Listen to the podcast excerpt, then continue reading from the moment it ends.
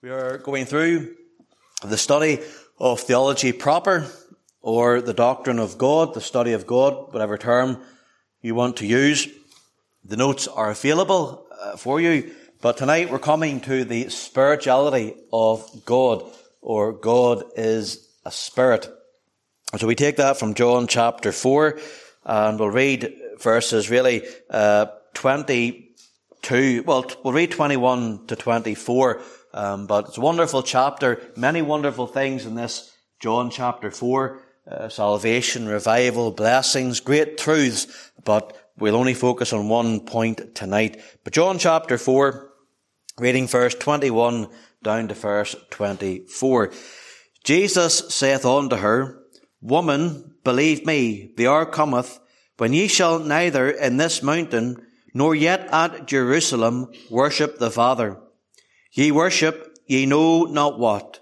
We know what we worship, for salvation is of the Jews. But the hour cometh, and now is, when the true worshippers shall worship the Father in spirit and in truth. For the Father seeketh such to worship him.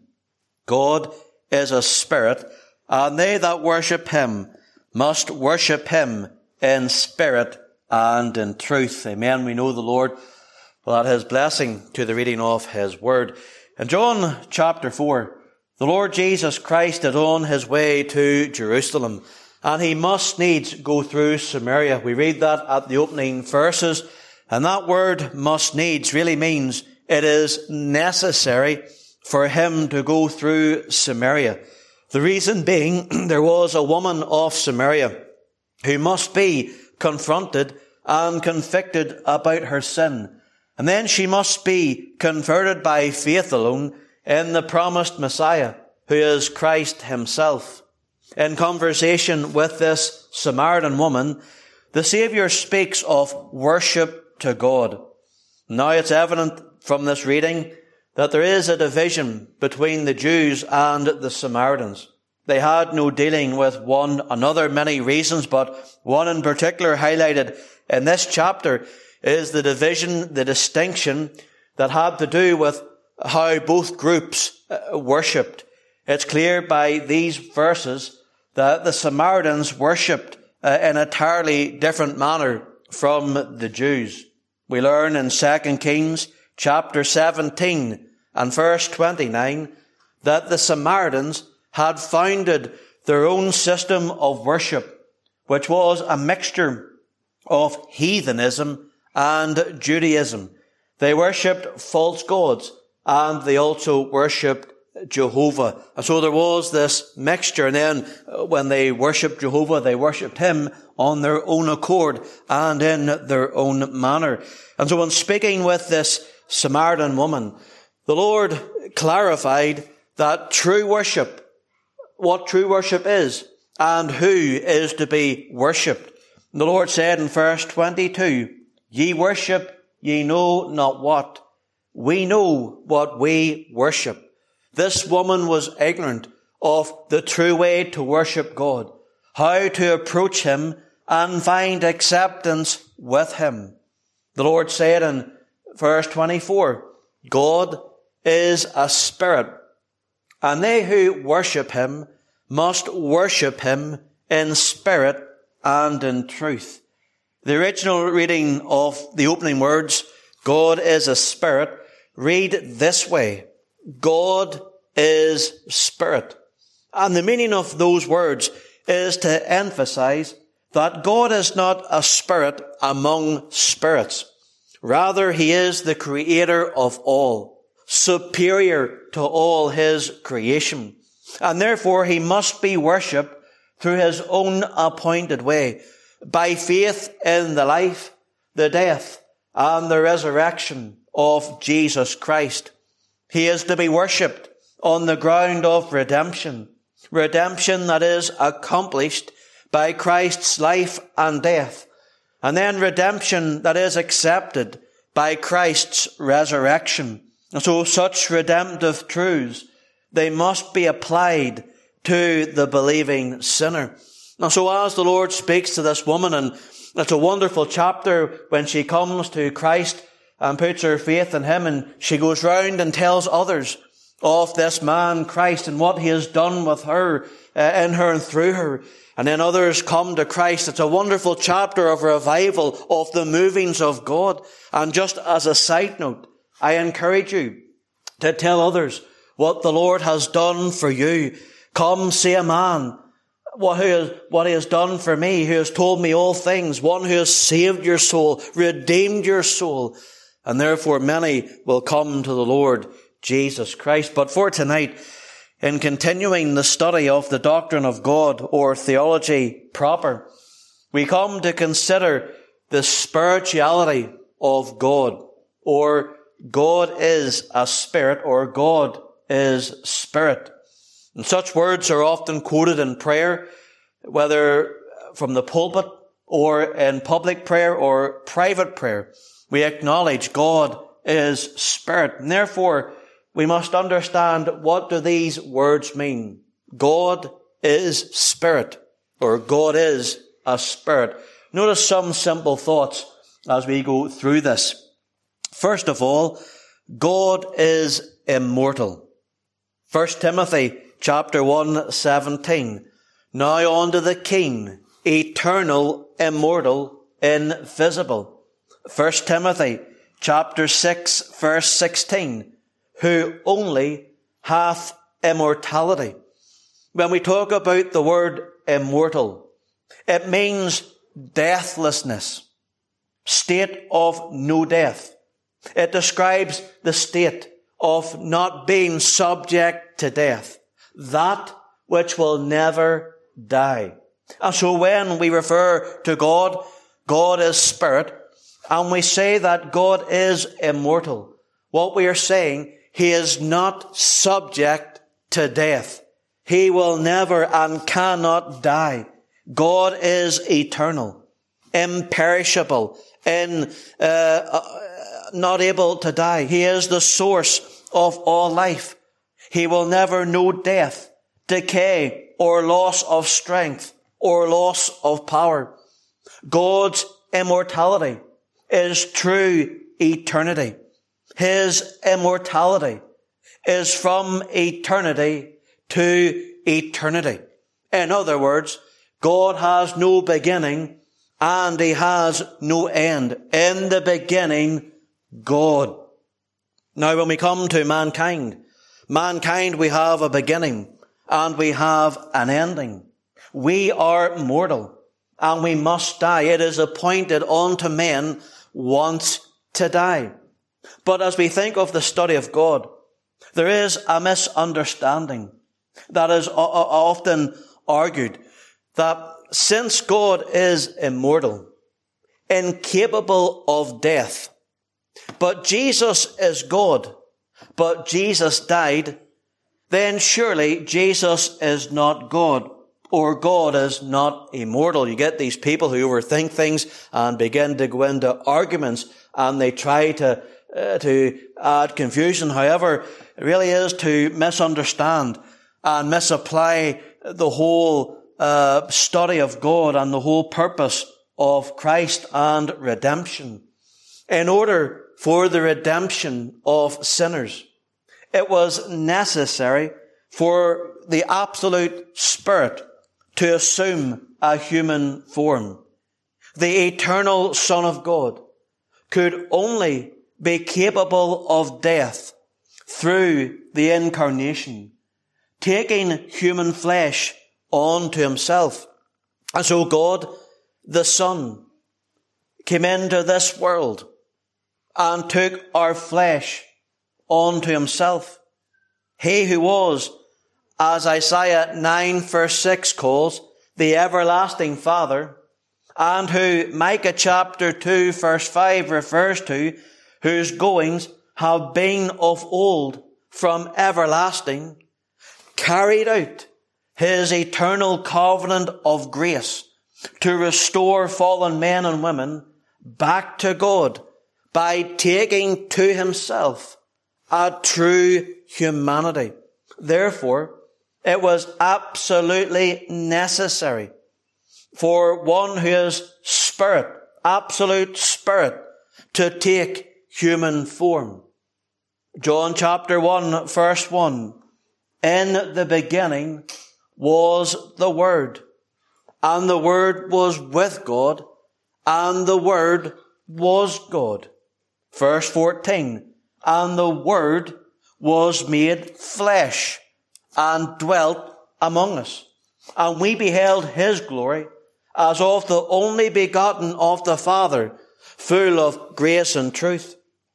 We learn Colossians chapter 1 verse 14 and 15, in whom we have redemption through His blood, even the forgiveness of sins, who is the image of the invisible God. And so Christ, the eternal Son of God, was not created. Always remember that. He was not created. Rather, he is from everlasting to everlasting. Again, John chapter 8, verse 58. Jesus saith unto them, that's to the Jews, Verily, verily, I say unto you, before Abraham was, I am. You see, God cannot die. Deity cannot die. But in taking a human nature onto himself, he could die. God manifest in the flesh. And since it was man who had sinned, therefore it must be man who must pay the penalty of sin. And therefore Christ in his humanity did not lose his deity.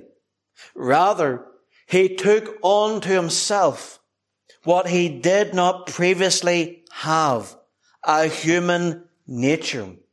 That is why he is the God man. Both God and man. Two distinct natures in one person forever. He is related to both and therefore he is qualified to save sinners.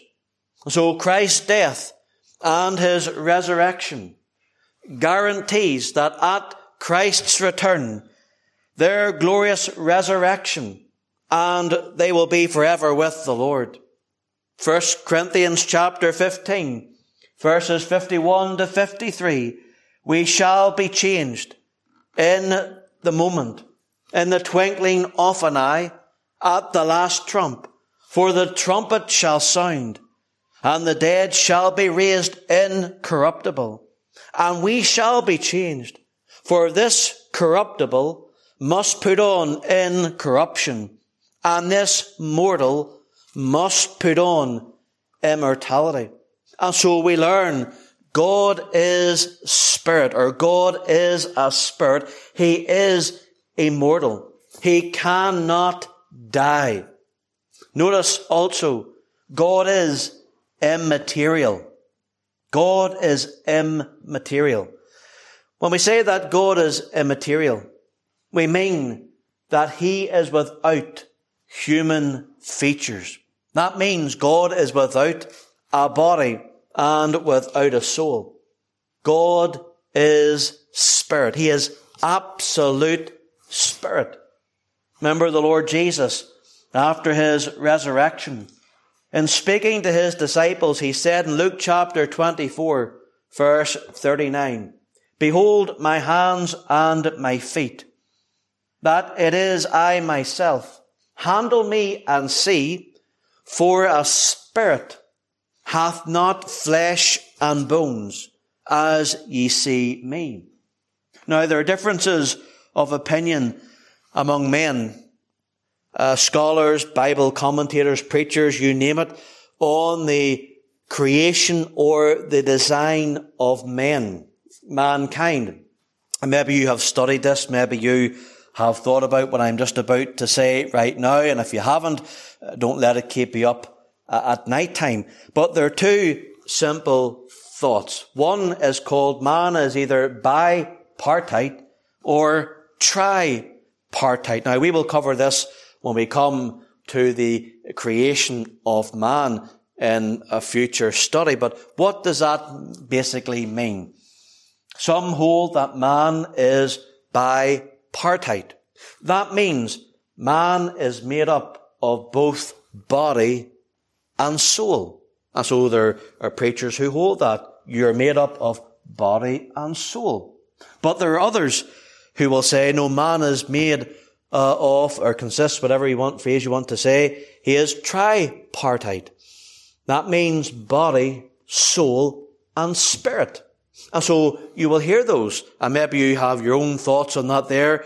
Man is either body and soul, or body, soul, and spirit. And there's good men who hold both. As I said, I would not get caught up in the whole debate in it. I wouldn't let lose sleep over it. I wouldn't uh, let you keep it up all night.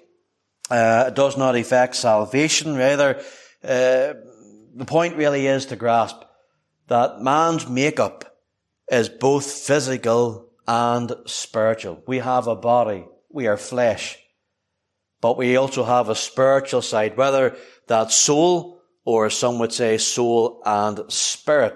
And so it's a wonderful study just to go through, but as I said, I wouldn't make it an issue of debate. I wouldn't start, uh, you know, uh, falling out with other people if someone says either or. But the point I'm making is this. We are not absolute spirit. We are both uh, material and spiritual. We have a body and we have a soul uh, where God is absolute spirit. He does not have a body. He is absolute spirit. He is immaterial.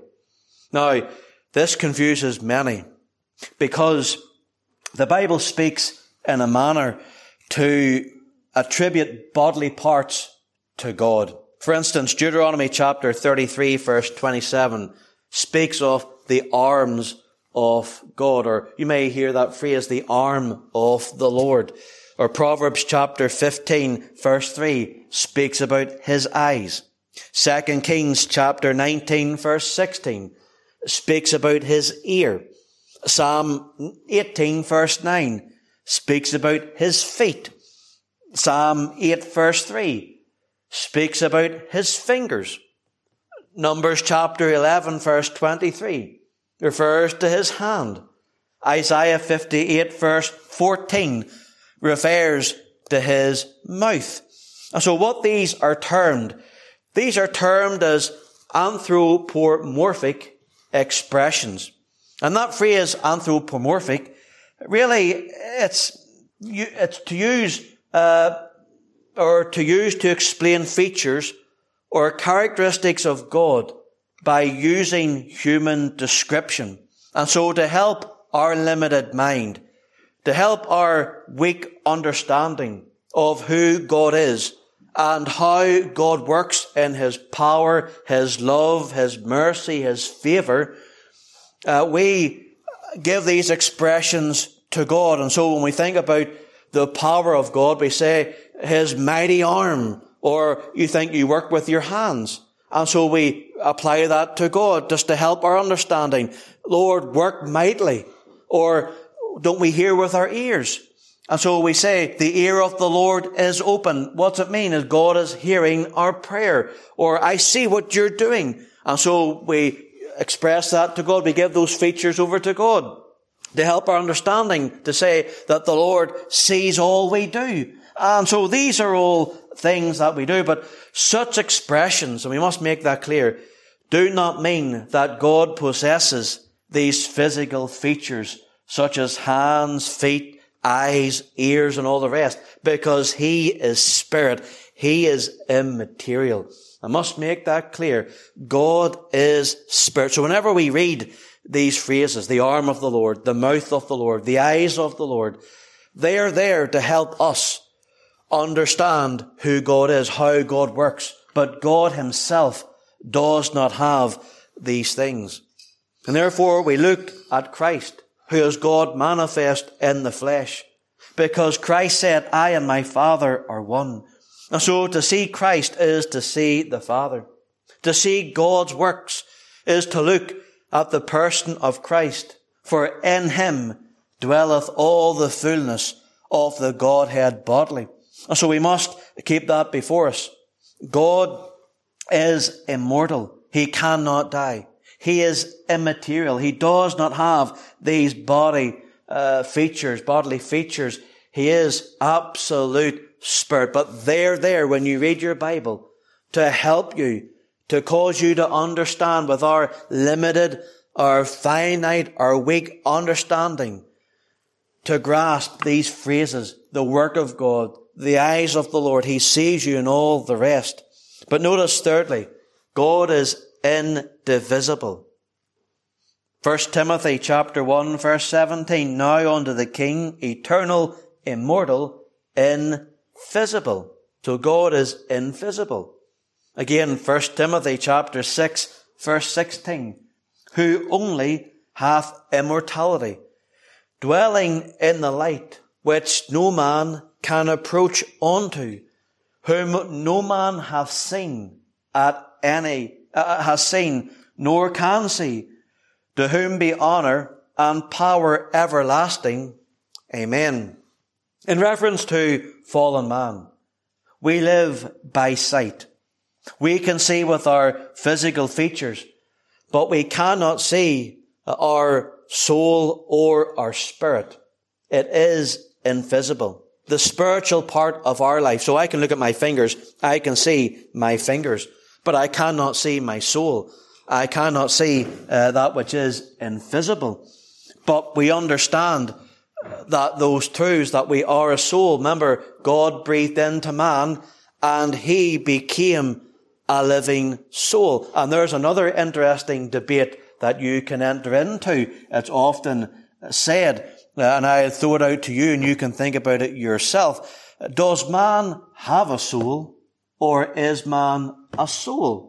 And those are things that uh, are thrown out there. Uh, you get them in Bible colleges all the time or these different things. Uh, is man a soul or does man have a soul? And so maybe terminology, but those things, man became a living soul. God breathed into him the breath of life. So man really is a living soul. And the whole point is this. At death, the soul leaves the body. But again, we do not see that. So if someone, uh, if someone had just died before us right now, we would only see their body, but we would not see their soul going up into heaven. That is invisible. That spiritual part is invisible. Remember, the Bible tells us in Genesis chapter 35 verse 18. And it came to pass, as her soul was in departing, for she died, this is, uh, remember Joseph's mum, that she called his name Benoni. And so we learn that whenever uh, Rachel was uh, dying or passing from this scene of time, uh, her soul departed from her body. Again, Luke chapter 23 verse 46, when the Lord died upon the cross, Father, into thy hands I commend my spirit, having thus said, he gave up the ghost. And so God is spirit. He is invisible. However, fallen man has to create this visible image of God. He has to create something visible of the invisible uh, to worship. And that's why the Samaritans, they had formed their own imagination, as do all false cults. Uh, they have these idols to what they think God looks like. God who is spirit, God who is invisible, yet they have these shapes and these molds of what they think God would look like. For instance, we learn Paul said of unbelievers in Romans chapter 1, verse 21 to 23, that they became vain in their imaginations and their foolish heart was darkened. Professing themselves to be wise, they became fools and changed the glory of the uncorruptible God into an image made like to corruptible man and birds and four-footed beasts and creeping things. Remember when Paul went to Athens and there in Greece in Acts chapter 17 verses 23 to 24, he's seen the Athens having all these different idols and statues. And it came to one that had an inscription to the unknown God. And so Paul uh, took this opportunity to tell them of the unknown God. And the whole point they named the unknown God because they had that many. They thought, well, in case we, we, we miss one, we'll have to get this covered and we'll just call him uh, the unknown God. And so Paul said this of the one whom they ignorantly worshipped. I declare him unto you, God that made the world and all things therein, seeing he is Lord of heaven and earth, dwelleth not in temples made with hands, neither is worshipped with men's hands, as though he needed anything, seeing he giveth life, giveth all, to all life, breath, and all things. In Exodus chapter 20, verses 4 and 5, the Lord speaking about idols. Thou shalt have no gods before me. Thou shalt not make unto thee any graven image or any likeness of anything that is in heaven above. That's why you ought not to have pictures of Christ or God or anything or what you term whatever in your house. I know people say, but they think it makes it better or it's religious, whatever it may be. They are idols, they're statues, they're vain imaginations, and you ought not to have them. These pictures of Jesus or these pictures of Christ on the cross or all these things, you ought not to have them. Thou shalt not have no other gods before me. Thou shalt not make unto thee any graven image or any likeness of anything that is in heaven above, or that is in the earth beneath, or that is in the water under the earth. Thou shalt not bow down thyself to them, nor serve them. And so to take an image of Christ or an image of God who is spirit is to break God's law. But man's answer is this, that we need something visible to worship one who is invisible. And so we need this statue, or we need this wee idol to pray to, to bow down to. However, in answering that, there are certain, there are certain things that we cannot see, but we know that is real. We cannot touch or see pain, but we know uh, it is real. And therefore God, who is absolute spirit, the invisible God, has made himself visible in the person of Christ. You ever want to see all the perfections and attributes of God? You look to Christ. Want to see the work of God? You look to Christ. The Lord answered Philip's question in John chapter 14 verse 8. Show us the Father. And the Lord said, He that has seen me hath seen the Father.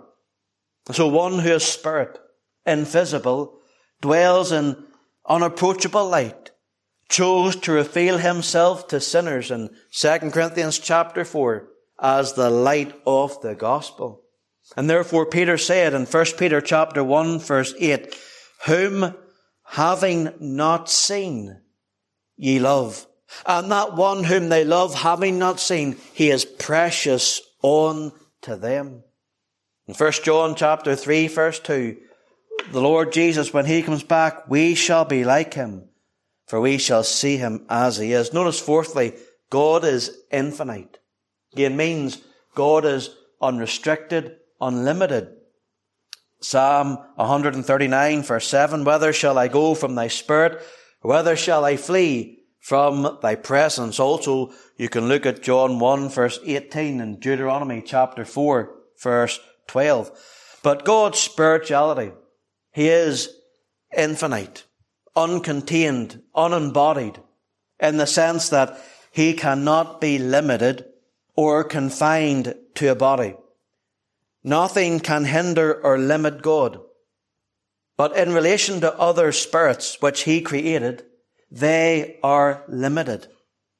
A man's soul or spirit is embodied, meaning that it is confined to the body it dwells in.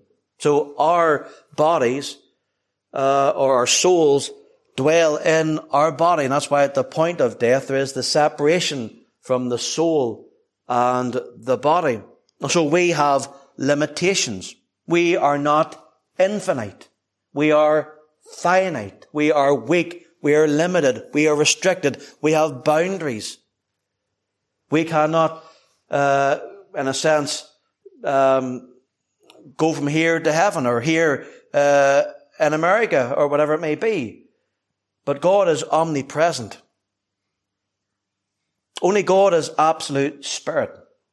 So the angelic host were created by God and for God. They are limited as well. We learn Solomon in repairing to build the house of the Lord said in 2 Chronicles chapter 2 verse 6, But who is able to build him an house, seeing the heaven and the heaven of heavens cannot contain him? God is not limited to one place. We are, but he is not.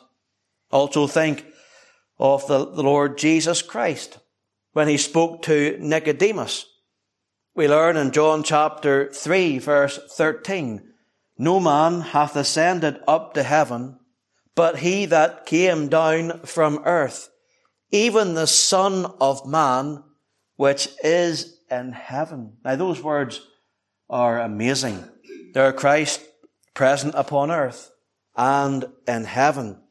And that's why he is able to draw alongside us tonight as we're here in this room, but also other people who are not in this room. That's why right now he can meet with men and women believers who are meeting together maybe in America or Scotland or different places and meet with us at the same time. But we cannot be, uh, uh do that. And so while I'm here at church, I'm bringing forth God's word and someone else is maybe listening from the other side. The Lord is able to draw near because He is infinite. He has no restrictions. He is not limited. He is not bounded. He is uncontained. You cannot uh, box God in. He is greater. He is, uh, um, if you want to use the word, superior, the supreme one. We cannot limit him. We cannot box him in. Oh yes, the things we think about what we want to do, how God's work can go forward, but we limit God, we box God in. Well, this can't happen and that can't happen. But God has no limits. So all these truths, they are mind blowing. They hurt our minds because our minds are limited. Our understanding is restricted. But these are truths we're called to believe and to rest upon and to defend. Remember, that's why you always go back to the foundation. God is eternal. But God is also uh, incomprehensible. We will never fully grasp everything there is to know about God. And all these things that I've mentioned tonight, maybe you would sit there and say, this is going right over my head. And that's fine. Get the notes listen, read over them, listen to it again. But the truth is, there's just things we will never get, uh, never fully understand, no matter how many times we go through them.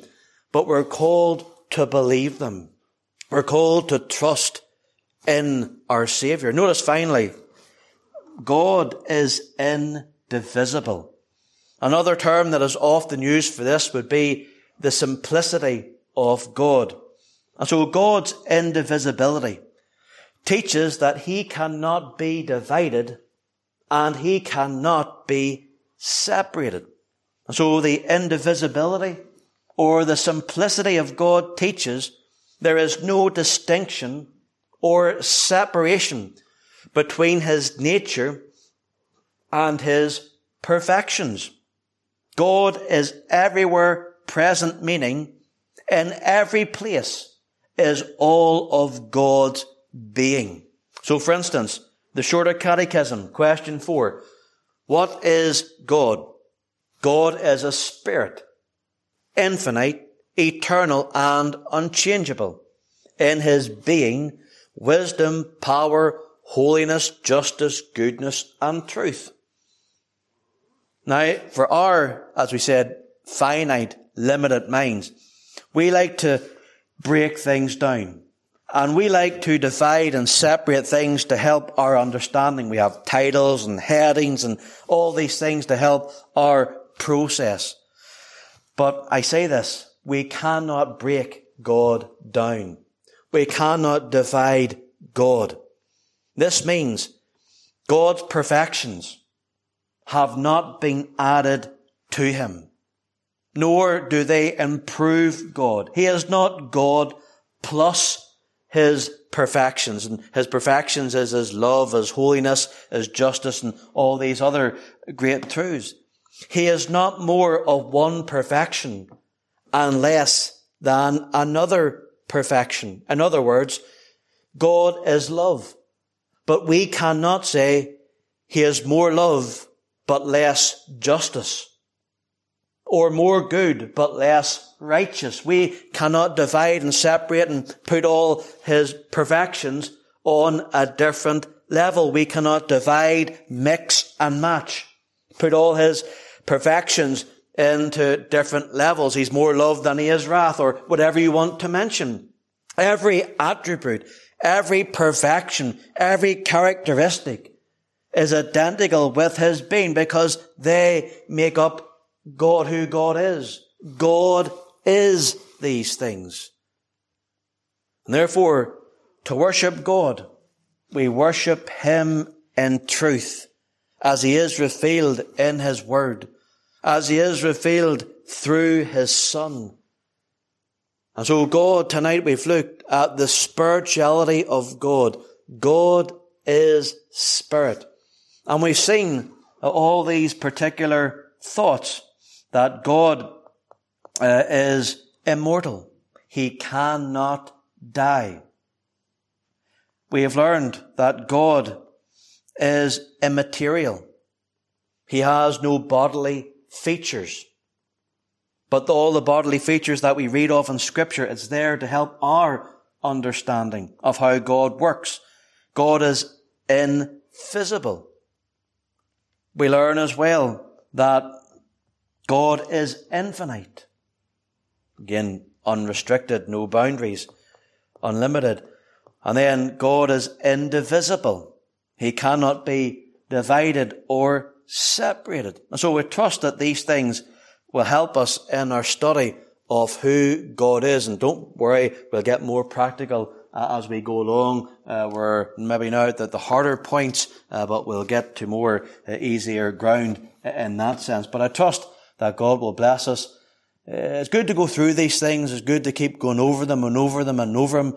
No man has ever got to the point where he can say, I've got it all and I've got it sorted out and all the rest. We're always learning and learning and learning and learning and going over and going over and going over because we're always growing in grace.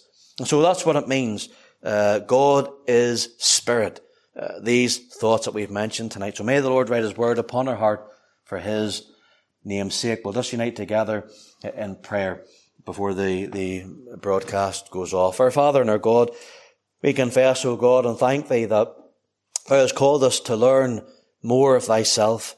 We're so glad, Lord, Thou art a wonderful God, a mighty Saviour.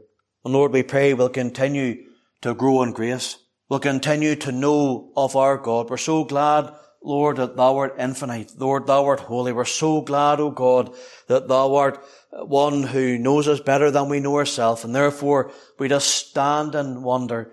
We just stand, O God, and be still, and to know that Thou art God, and beside Thee there is none other. Thou art the true, the living God. From everlasting to everlasting, Thou art God. Thou art infinite. Thou art unchanging. Lord, we're so glad this day that Thou art our Saviour and our Redeemer. Bless us now in Jesus' name. Amen.